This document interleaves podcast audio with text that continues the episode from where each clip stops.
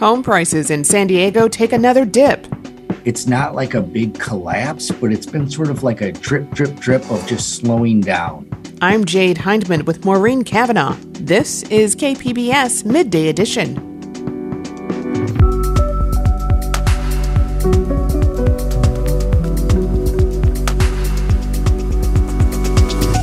El Cajon doubles down on threats to fine motels that take in homeless residents. I can't be outside, you know, so it's just frustrating.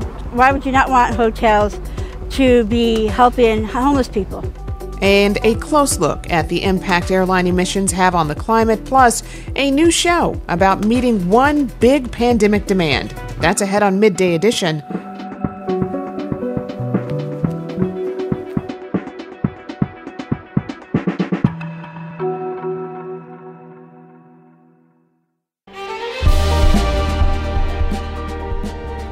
I'm Bill Hoehn. And I'm Ted Hoehn. Over the past 50 years, our family has brought many world class dealerships to Carlsbad, including Mercedes Benz, Porsche, Audi, Honda, Acura, Jaguar, and Land Rover. That's right. This year we're celebrating 50 years in Carlsbad. So, on behalf of the entire Hoehn family, we want to thank San Diego. Throughout the years, we've taken tremendous pride in meeting and even exceeding our customers' automotive needs. We value the relationships with our clients and look forward to serving you for years to come. We invite you to visit one of the Hoehn Carlsbad dealerships or hoehnmotors.com. For the third straight month, home prices in San Diego have fallen. The median price tag in the region sits as just under $800,000 as San Diego, along with the rest of the nation, continue to show signs of a slowing market. A likely move from the Federal Reserve to hike interest rates is also expected to impact the market, as Fed Chair Jay Powell is set to speak tomorrow on a new policy announcement. Joining me now with more is Phil Molnar, senior business reporter for the San Diego Union Tribune. Phil, welcome back to the program. Thank you so much for having me. Okay, so we've seen three straight months of declining home prices. What is behind this slowdown in the market? So mainly it's mortgage rates. So they've been climbing up and that kind of cuts into buyers' potential purchase power for what they could actually get. So homes in San Diego County are still really expensive, but the more the interest rates go up, the less money they have to buy something. So we've seen it slowly. It's not like a big collapse, but it's been sort of like a drip, drip, drip of just slowing down in the market. And recently our, our median home price was 799,000 as of August but it had reached an all-time high of 850,000 in May. You know, the data you point to surveys single-family home, condos, and townhouses. Um, can you give us a breakdown on how prices have changed for each of those?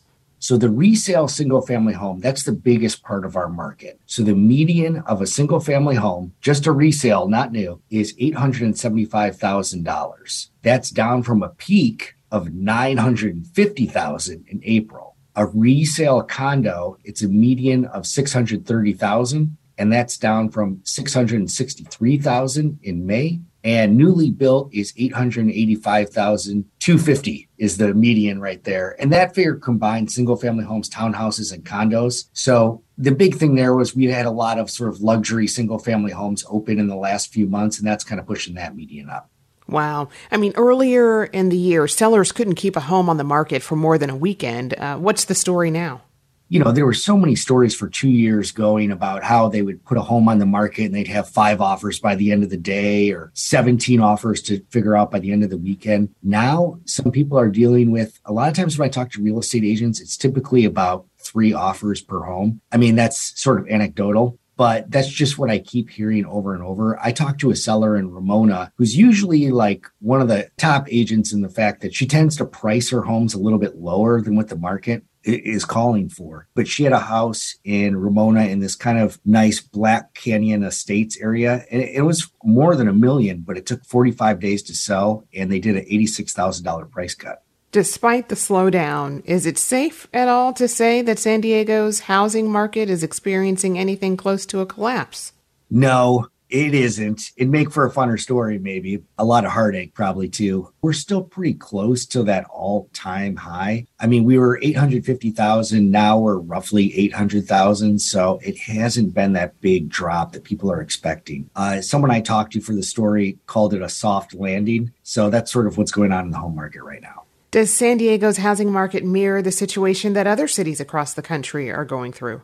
Yeah. So this is a big national thing going on right now. It does seem that more expensive, especially West Coast markets, are sort of hit more. So Redfin shared with me some data that they haven't published yet, but I was able to put it in my story. And they said in August, 49.7% of San Diego County homes had some sort of price reduction on their original listed price. So that's not ones that have sold yet. Those are ones that are still for sale right now. And at some point they had a some sort of reduction. Could have been a dollar, could have been a hundred thousand. But of the 90 biggest metros, San Diego had the 13th most price reductions. But it's worse in places like Denver, where they had 62% of homes have a price reduction. So put it in context. And just to be clear, I mean, when you look at what's happening in other cities across the country, are prices in San Diego coming down faster than other places? You know, they actually are. So when we looked at the 20 top metros in the Case Shiller indices, this was a few weeks ago, and San Diego had the fourth fastest price reductions of any market in the US. So it is actually going down a little bit quicker. But something to remember is that San Diego has some of the highest home prices in the nation. So even though we're we're coming down a little bit quicker, it's still not cheaper to move to San Diego than say Denver or something like that.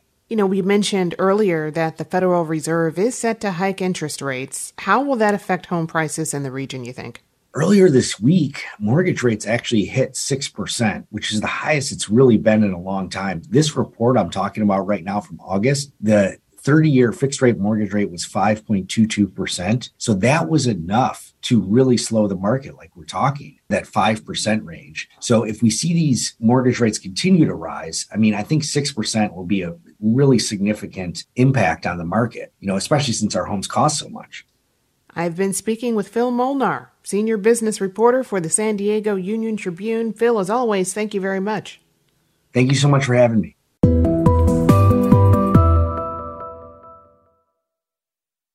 The city of El Cajon says it's standing behind its threats to fine local motels for accepting too many homeless residents. El Cajon says the motels are operating as unauthorized emergency shelters. The motels have been accepting vouchers as part of a San Diego County program to house unsheltered people until permanent housing can be found. El Cajon's threats against the motels have provoked harsh criticism from county leaders and homeless advocates. Joining me is KPBS health reporter Matt Hoffman. And Matt, welcome. Great to be here, Maureen. What do El Cajon officials object to about the motels accepting homeless people? So they don't outright object to the motels accepting homeless people, but right now they're saying in this county hotel voucher program, where keep in mind the county is paying for these rooms, and so some of the local taxes are actually going to the city of El Cajon. Uh, but they basically say that there's too many people in these programs, too many people filling up their local motels, and they sort of said, you know, well, initially they said we didn't know about this program. They walked off that, said they did know about it, but they didn't know that there was this many people involved.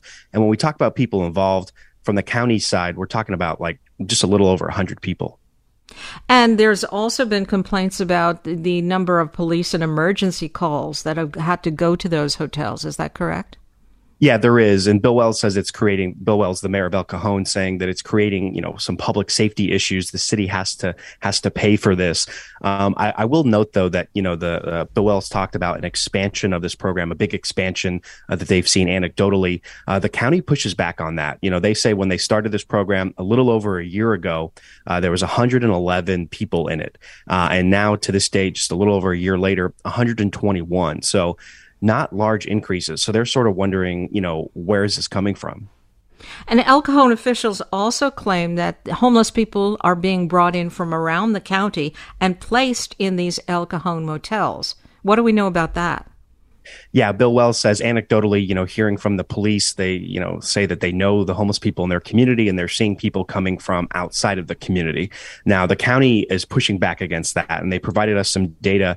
They say in, in that program uh, that's that's in Cajon, those those shelters, 64% of those motel rooms are being used by El Cajon residents. Uh, and they say furthermore, 94% of those rooms are being used uh, by East County residents. Now, Bill Wells is still skeptical of those numbers and he wants to push back on that. But, you know, keep in mind if these people are in these hotels and sort of what they're telling them is, you know, some of these hotels, uh, a couple of them, the city said was nearly 100% full with unsheltered residents.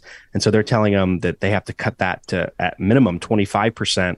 And then Bill Wells tells us that they're working on a city ordinance that would make that 15%. So bottom line here, if this goes through, I mean, uh, we, we've heard it from some people at the county. There's going to be people that are going on the streets. Well, as you mentioned, El Cajon Mayor Bill Wells has been, uh, I guess, the most vocal critic of the number of homeless sheltered in the city's motels. Why does he say he's doing it? he basically says that he's you know protecting the interests of El Cajon residents. You know, in, in addition to what, what we were talking about in terms of some of the public safety concerns, uh, he says that he's basically you know doing what the people did to elect him.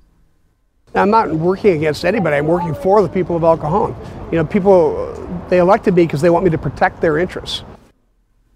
There was a bit of anger associated with the county's response to El Cajon's threats to fine these motels. Tell us about that. Yeah, we heard from County Board of Supervisors Chair Nathan Fletcher. You know, he really went after Wells here. Um, you know, he called him a fraud and basically said it's super irresponsible, completely irresponsible for him to be doing this, um, saying that, you know, at the end of the day, this is only going to push people that are having shelter uh, out onto the streets. Uh, so they see this as uh, uh just a, a, very, very bad idea. And they're really hopeful that they can work uh, with the city of El Cajon to just try to, you know, go back to what it was before. Um, and maybe that's more communication. You know, we did hear from Mayor Wells saying, you know, how come the county couldn't have just called us and said that they're going to fill up a hotel room full of uh, uh, uh, full of unsheltered residents? And he suspects that's because they would say no. Uh, but keep in mind, the county doesn't have to get their approval uh, to sort of do this. Now, even Supervisor Joel Anderson, who represents El Cajon, he has been critical of the city's response to the motels, hasn't he? He really has been, and uh, I think it's I think he's frustrated in terms of you know he's been trying to do a lot of work out there in the East County, uh, getting those cities to sign an MOU, you know, that are uh, they're experiencing homelessness when people are getting just pushed to like there's like four corners of the city when it's El Cajon, uh, Santee, unincorporated county they all you know diverge right there. So he's really been trying to get these cities to work together, trying to get them some more funding. Um, and he says programs like this, you know, they work. They get people off of the streets. They work with the case manager. Um, so they're they're trying to find them permanent supportive housing. And he just doesn't understand why it's happening this way and why they're doing it you know why, why, they aren't picking up the phone and calling him directly. Um, uh, you know, he's sort of saying that they're communicating via press conferences, which is not a way to get things done. And meanwhile, Matt, the unsheltered people who have a motel room are in the middle of this dispute. Did you get to talk with any of them? We actually did get to talk with one woman. And when you say that they're caught in the middle of this they they really are you know because you have the political disputes going back and forth up at the top. But at the end of the day you know whatever the decision is it's going to impact uh, unsheltered residents. And uh, when we were actually interviewing uh, bill wells uh, over there in front of one of these hotels there was a resident out there that was overhearing uh, that didn't agree with what he was saying uh, and we were able to speak with her and for her, you know, she said her name is Dawn Disney and she's from El Cajon, lived there since 2002, became homeless in 2013. And, you know, she says that these hotel rooms are a lifesaver for, for people like her. She's actually diabetic. I have to take insulin now and you have to keep it cold. It has to be in the refrigerator. I need, I, I can't be outside, you know, so it's just frustrating. Why would you not want hotels to be helping homeless people? So, where is this going to go? Do we know what's going to happen next? So we know that the city and the county they've been having meetings to kind of flesh some of this out. We know another one of those is coming up later this week, um, but I'm sure that you know attorneys on all sides are are, are sort of looking at this um, because you know you have businesses that are that are being told that they can't house these people. Um, some of them want to continue in this program, uh, so I think that there's a lot to come on this. I, I don't think we're at the end point of this yet, Maureen. I've been speaking with KPBS health reporter Matt Hoffman. And Matt, thank you. Thanks, Maureen.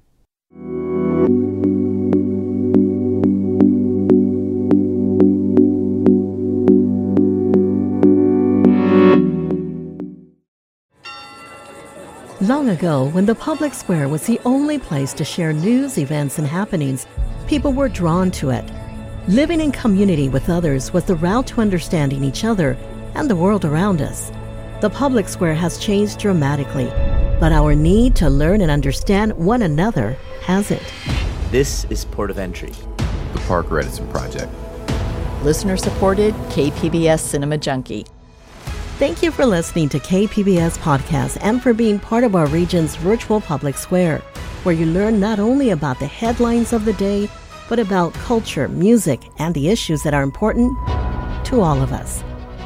Help keep the virtual square alive and well. Support podcasts like the one you're listening to right now. Just go to kpbs.org, click the blue Give Now button, and make a donation.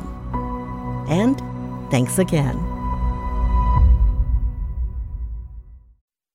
This is KPBS Midday Edition. I'm Maureen Cavanaugh with Jade Hindman. Airlines need to confront their significant impact on carbon emissions by embracing solutions that may upend the industry. That's the key message of a commentary in the magazine Nature from the University of California San Diego School of Global Policy and Strategy. With airline travel generating a billion tons of CO2 each year, the commentary urges airlines to embrace new and untested solutions. Joining me is David Victor, Professor of Innovation and Public Policy at the UC San Diego School of Global Policy and Strategy, and co author of the book Fixing the Climate. David, welcome back to the show. It's great to be back. Let's start by defining the problem as you see it. How big a factor are airlines in global carbon emissions? Well, as you said in the opener, there are a billion tons of carbon dioxide a year. That's a big number already, and they're rising at 3% per year.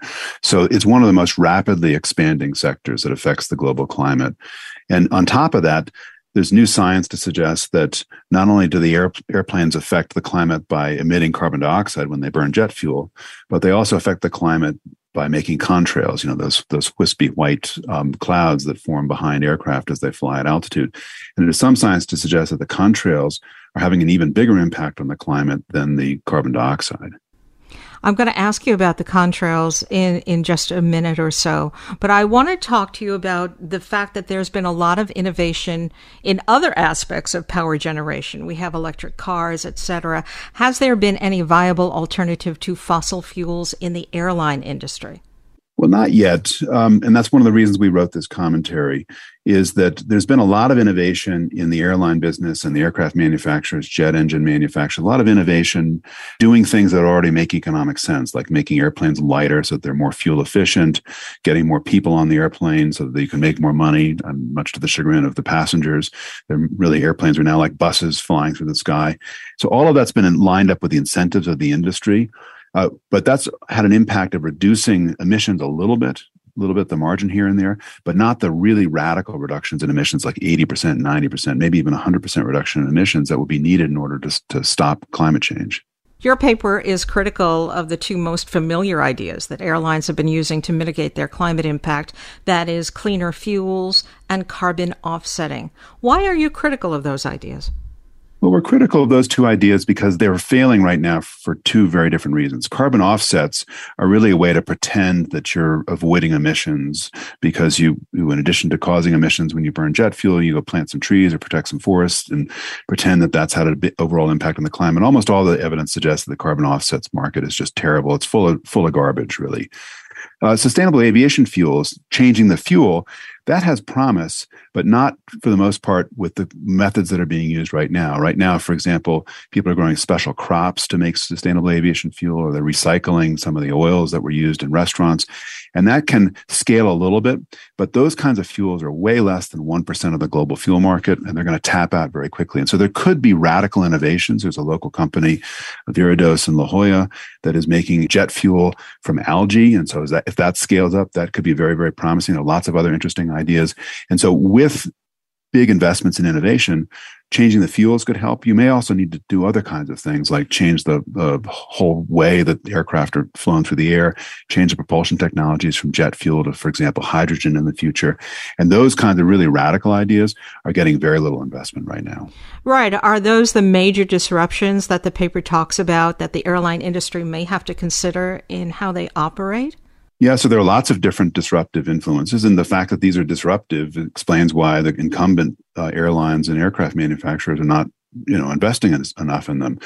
Uh, over the short term, we could see disruption, at least for short haul flight, by simply switching from airplanes to, to trains. That's less of an option in the United States. We don't have much of a train network here, but it's a big option in Europe and it's being explored. Um, there's been some interest in, in continuing what we all did during the pandemic, which is to have meetings virtually. Uh, people like to be together, so I'm not, uh, I'm pretty skeptical that's going to scale for the long term.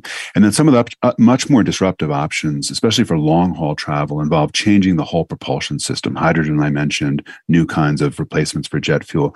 And that could be very disruptive, and, and in part because hydrogen powered aircraft, if you use, use that example, hydrogen powered aircraft are going to require wholly new designs, wholly new kinds of jet engines, and maybe even different kinds of business models for the aviation business because it looks like it's going to be a lot more expensive. Let's get back to the airplane contrails you mentioned. It's it's somewhat an unknown factor in global warming. What kind of impact could they have? Well, they could have a huge impact. And one of the things we we say in the paper that came out this week in Nature is that the uncertainty in the science here isn't a reason not to invest in alternatives. In fact, it's a reason to invest in a wide range of alternatives. Some of the science suggests that contrails are not a huge factor, or if they are a factor, that it might be possible to navigate airplanes around them, so it's around areas that make contrails and, and reduce the impact that way. Some other very credible studies suggest that contrails now are an even bigger impact on the climate than carbon dioxide from burning jet fuel.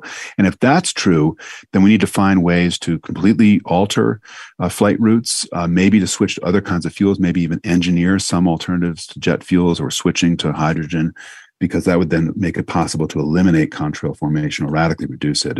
And that's just a huge area of uncertainty. And I, th- I think one of the challenges in dealing with this industry, the aviation industry, like actually many other industries, is that growing number of companies know they need to do something about the problem, but they don't really know what to do. And the uncertainty becomes an extra reason to kind of avoid big investments when in reality, it's a reason why we need to invest in a lot of different diverse solutions because we don't know which ones are going to work, which will be necessary. Well, where do you say the airline industry begins? I think they have to begin, first of all, by working together. You've got a few airlines, United States, uh, United Airlines, probably most visibly, a handful of others, JetBlue to some degree. A few airlines, United States, have said they're going to do things. And mostly what they're doing is buying conventional fuel replacements and buying offsets. And I think what we need to have is the airlines need to team up, at least the airlines that are under the strongest motivation to do something, they need to team up and invest in a wider range of solutions. And they're also going to need help from government.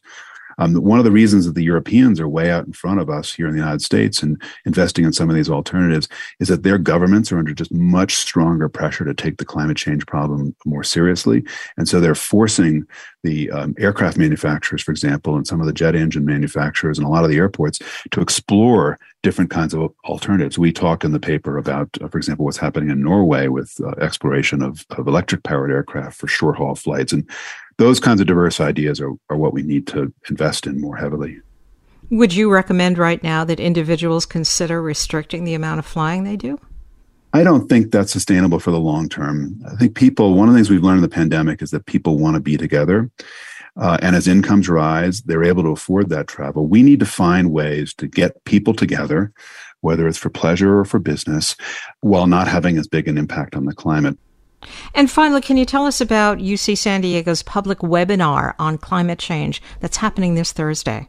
Well, thank you very much for that. So, on Thursday afternoon at three o'clock, we have a webinar that's about a new book that I co authored with Chuck Sabel at Columbia University called Fixing the Climate. And it's all about how industries like the aviation industry, how industries, when they face the need to do something, but they don't know what to do, how they're going to address that. And that's really the central challenge for climate change. And I'll be speaking at it. We have two other professors, George Tynan from the School of Engineering and Jennifer Burney from, from the School of Global Policy and Strategy, talking about what they see in their areas of climate change research. And, and, Dean Caroline Freund, who's the Dean of the Global Policy and Strategy School at UC San Diego, she'll be moderating the event. And people can sign up at gps.ucsd.edu. There's a sign up form for this webinar at three o'clock on Thursday. I've been speaking with David Victor, Professor of Innovation and Public Policy at the UC San Diego School of Global Policy and Strategy. David, as always, thank you very much. It's always a pleasure to be with you. Thank you.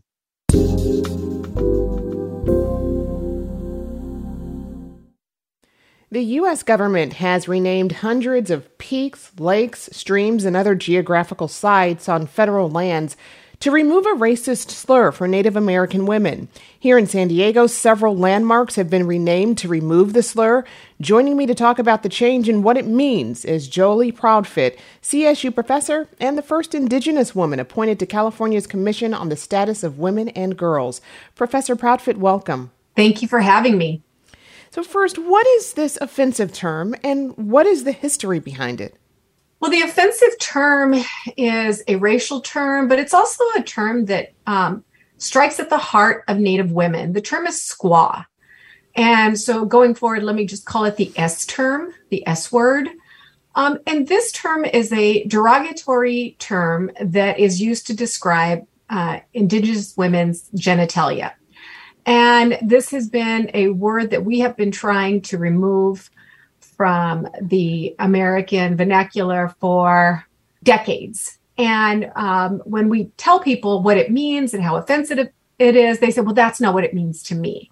And so we don't get to pick and choose the meaning of words, they mean what they mean. And so we're really happy to see that having a Secretary of the Interior that is a Native woman, our first ever Native person to lead the Secretary of the Interior is a Native woman. And so she led the charge to remove this name across federal lands, which is wonderful.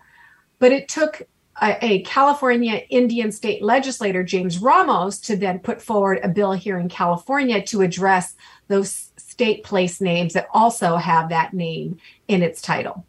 What impact do you think having that racist and misogynistic term on public lands has had on the psyche of Native people, especially women? You know, American Indian women and girls have been hypersexualized, oversexualized, in, uh, and in our representation in media, in curriculum, in textbooks, in comic books.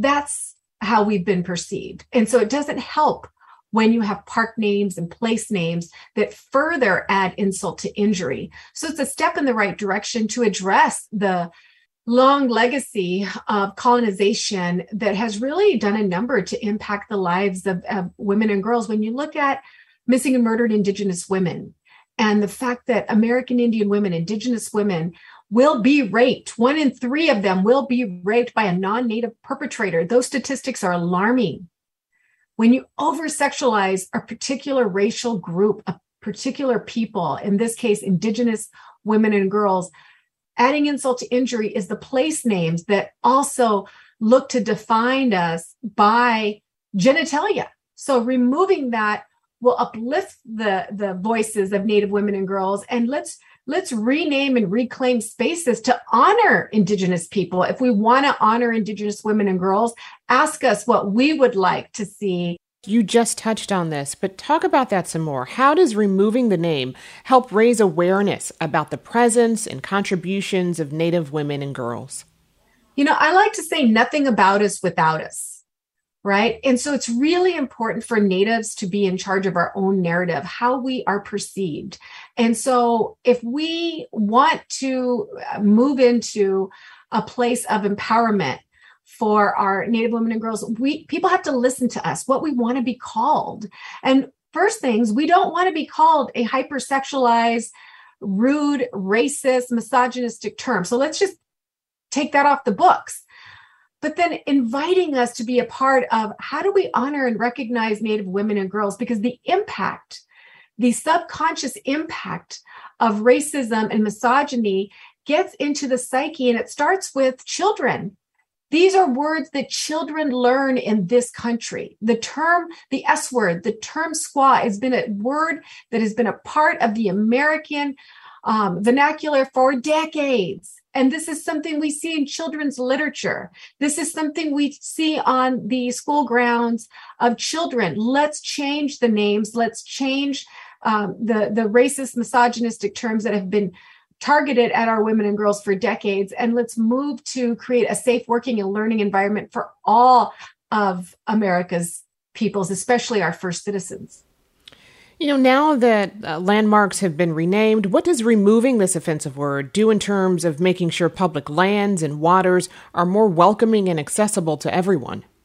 You know, in recent years, land acknowledgments have become all the rage, right? They have been um, kind of the feel good way to open a meeting.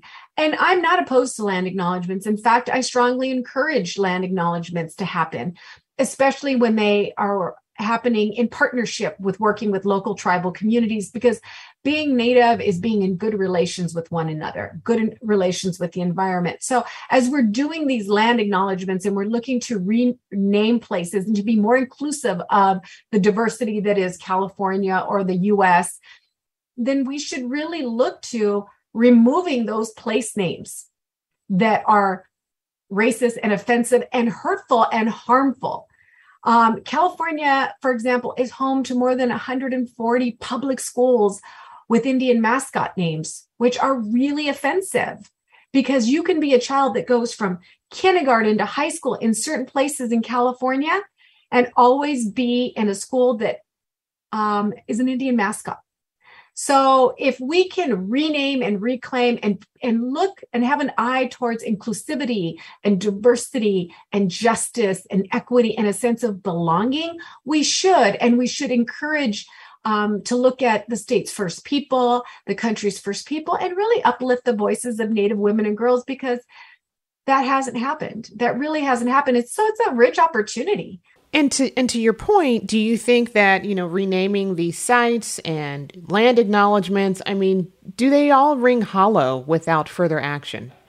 Of course, we would like to see action accompany words, right? So changing the name of offensive, racist, misogynistic terms is a must. That must happen.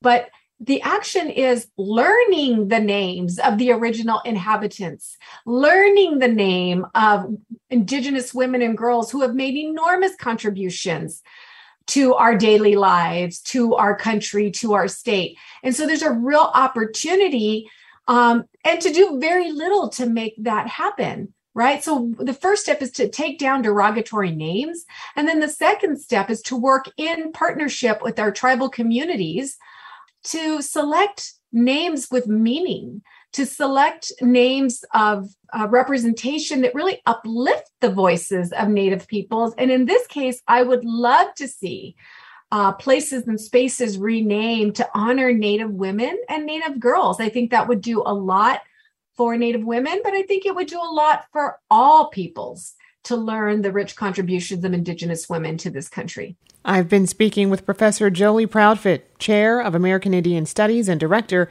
of the California Indian Culture and Sovereignty Center at CSU. Professor Proudfit, thank you so much for joining us. Thank you.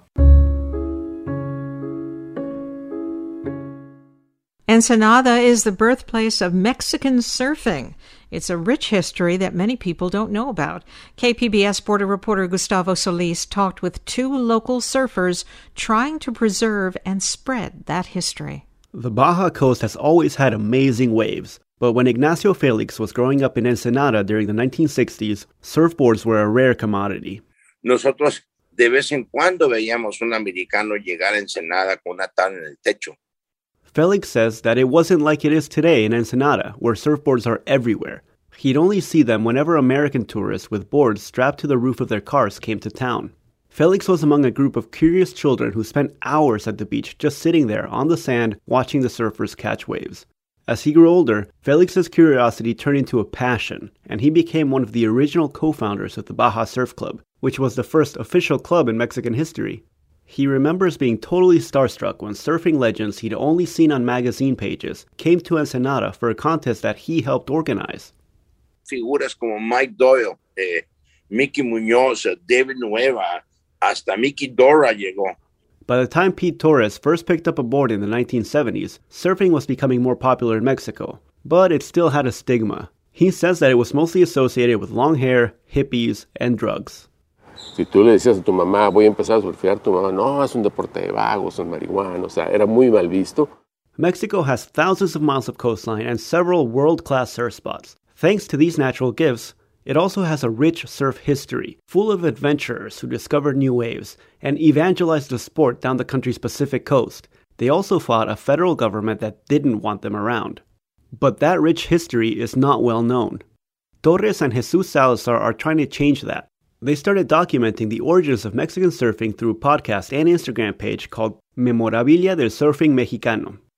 And that's like the main objective, you know, like to talk about uh, surfing culture, Mexican surfing culture, and to start to give it uh, an identity to Mexican surf because there is none. The project has taken them to famous beaches of Mazatlan, Guerrero, Oaxaca, and Nayarit. They've tracked down historic photographs and interviewed the pioneers of Mexican surfing. It's amazing to see, to hold the history in your hands. Torres and Salazar say that one of the most important moments in Mexican surf history happened in 1970. Felix and other members of the Baja Surf Club performed well at the 1968 World Championships in Puerto Rico. They put on a bid to host the tournament in 1970. Against all odds, they were awarded the bid ahead of surfing heavyweights like Australia and South Africa. Felix says nobody expected them to actually get the World Championship. The governor of Baja California and the mayor of Ensenada just couldn't believe it. Como que nos apoyaron creyendo que éramos eh, pues unos chamacos que estábamos medio locos, que no íbamos a traer nada, y de pronto aquí está el mundial. The event was going to put Mexican surfing on the map, but the cultural upheaval of the late 1960s was in full swing. Woodstock had just made international headlines. The Mexican government wasn't interested in a south of the border version of that chaotic scene so they canceled the contest. Pero el gobierno mexicano dijo, no queremos que Ensenada se convierta en un lugar en donde los hippies de California vengan y lo adopten. Felix says the government didn't want Ensenada to become a campground for California hippies, but that decision derailed the development of competitive surfing in Mexico.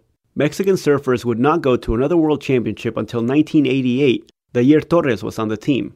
Salazar says that it's very important for those who lived the history to tell their own stories. Americans have come a lot and, and made all kinds of stories about surfing in Mexico, and they tell very little about Mexicans. We feel it's important to get stories about Mexicans out there, you know, we think it's very important. And their efforts are starting to pay off. Salazar and Torres helped research an article on Acapulco surf culture for the latest edition of the Surfer's Journal. They see that collaboration with one of the biggest surfing magazines in the world as recognition of the important work that they're doing. Gustavo Solis, KPBS News.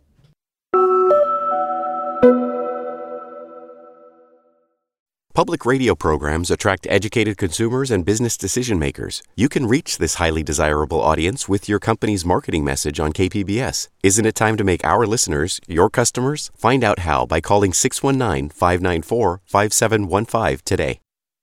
You're listening to KPBS Midday Edition. I'm Jade Hindman with Maureen Cavanaugh. The early days of the COVID 19 lockdowns and quarantines brought total upheaval to life as we know it. Alongside the tragedy unfolding around us, some of us spent the early days of the pandemic trying our hand at sewing cloth masks. Comedian, playwright, and performer Christina Wong draws on those times in a new play named as a finalist for a Pulitzer Prize in theater. Christina Wong's Sweatshop Overlord is a solo show about the group of individuals Wong assembles across the country to make homemade masks to meet the urgent demand. Preview performances begin tonight at the La Jolla Playhouse and it officially opens on Saturday. The playwright and performer Christina Wong spoke with KPBS arts producer and editor Julia Dixon Evans, and here's their conversation. So, this play was inspired by your own reality in the early days of the pandemic when masks were hard to come by.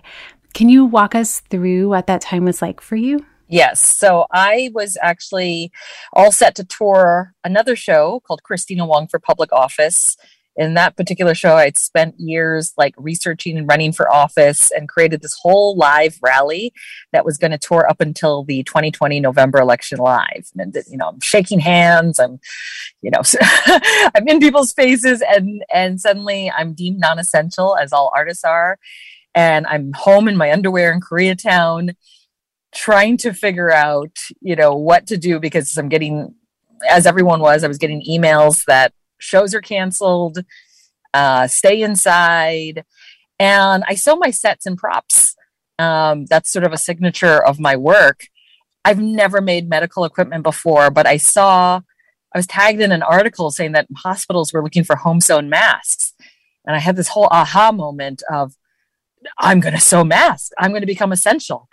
And um, made a very naive offer to Facebook and Instagram saying, if you need a mask uh, and you're essential worker or immunocompromised, let me help you. Not realizing that everyone who's been avoiding seeing my shows for years would just come out of the darkness, find me, and ask for a mask. So I was overwhelmed with what seemed like a crazy number, like around 200 mask requests at that point, uh, about four days in, and was like, I need to get help. I, I can't do this by myself. And it's also just really hard to find materials right now because um, stores are closed and the stores that are open are sold out of elastic and cotton fabric. So I start a Facebook sewing group thinking, okay, this is just for three weeks um, until the cargo ships from China show up with masks and the government distributes these masks. I call the group Auntie Sewing Squad. I name it in such a rush. I don't realize that our acronym is ASS. And I end up having to lead this group. Um, it's not like you just start a Facebook group and the masks just show up, but there's a lot of organizing and leadership that needs to happen.